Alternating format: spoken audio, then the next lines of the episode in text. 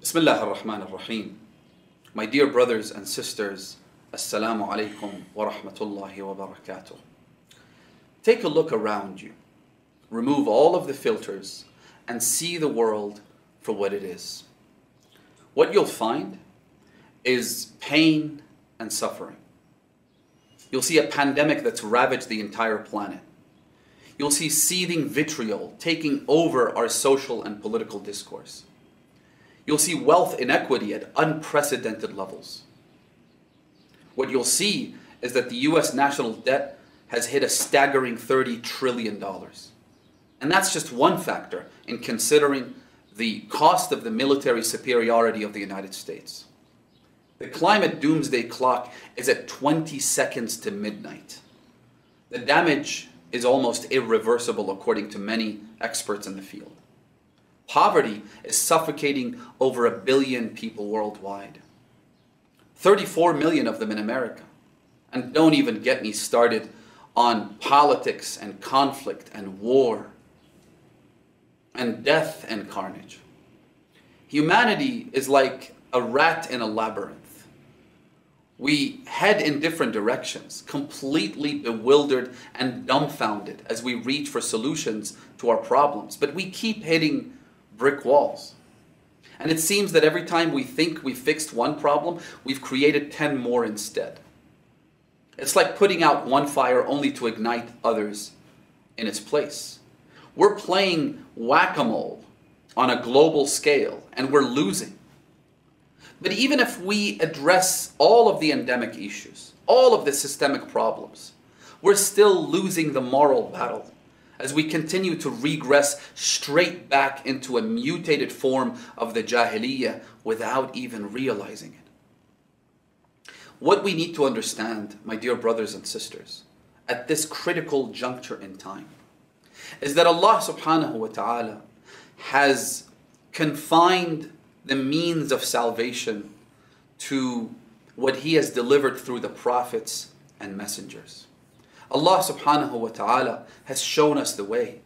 God, the creator of the universe, who knows us better than anybody, including ourselves. He has shown us the way by sending prophet after prophet, messenger after messenger, apostle after apostle. And by sending all of these messengers, He has given us the roadmap that we must use in order to salvage what's left of our humanity. He has shown us the way.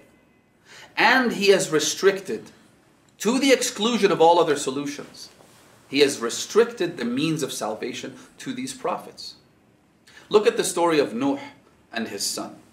This is a story that we share with Christians and Jews and other faith traditions. Nuh sets out to create this ark.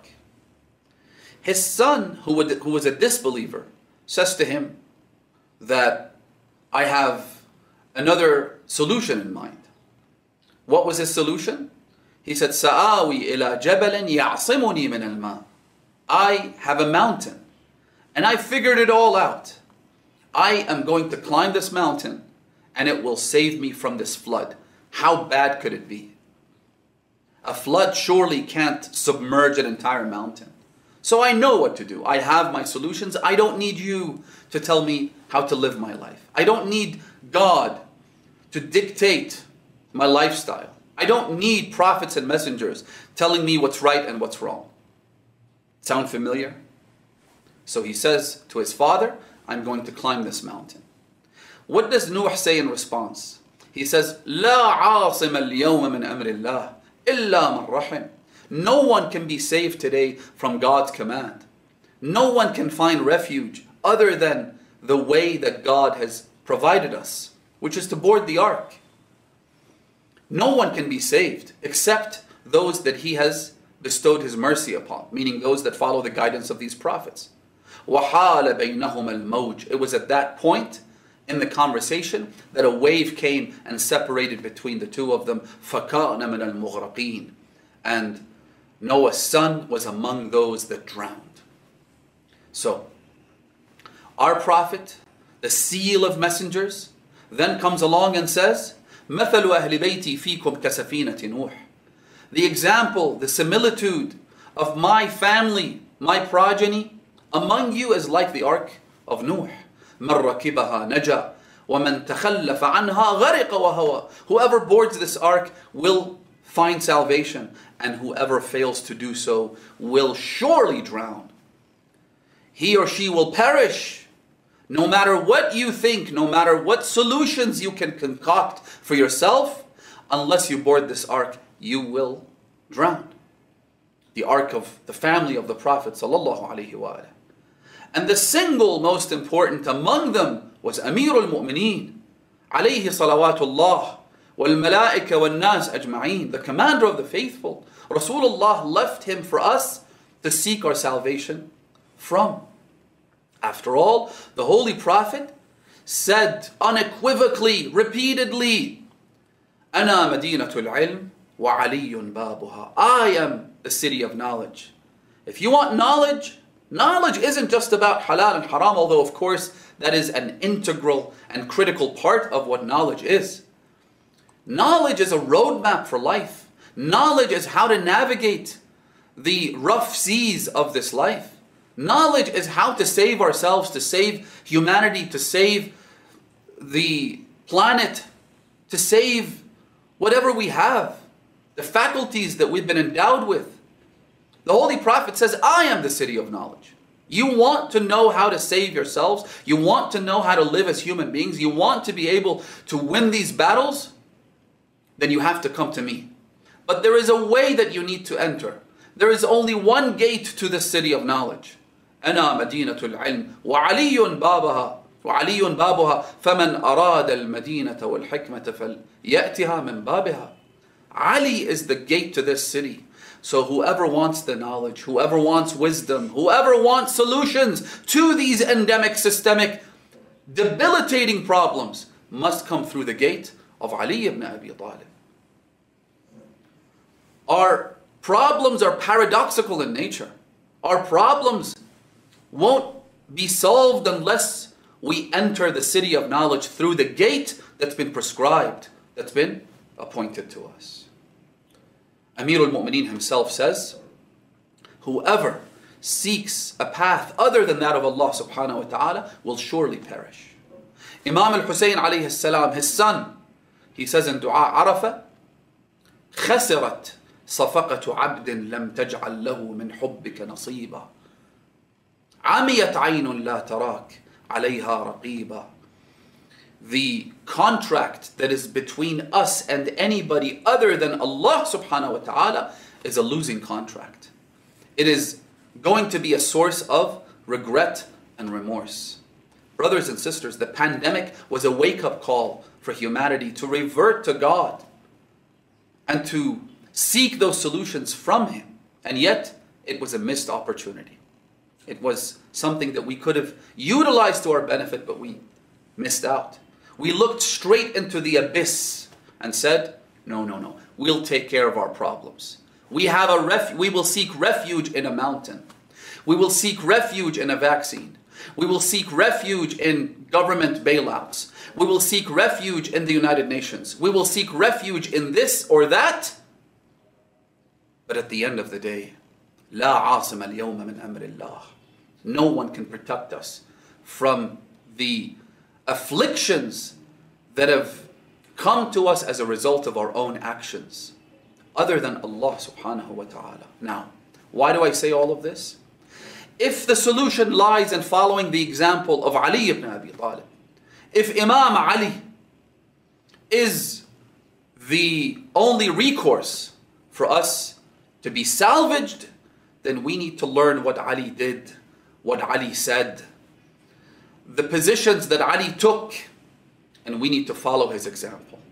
Number one, we need to learn from Ali ibn Abi Talib that God is the only person we need to please. That God is the only entity that we need to be concerned about, not other people. Our aim in life shouldn't be to make as many friends as possible. Our aim in life should not be to please and appease others.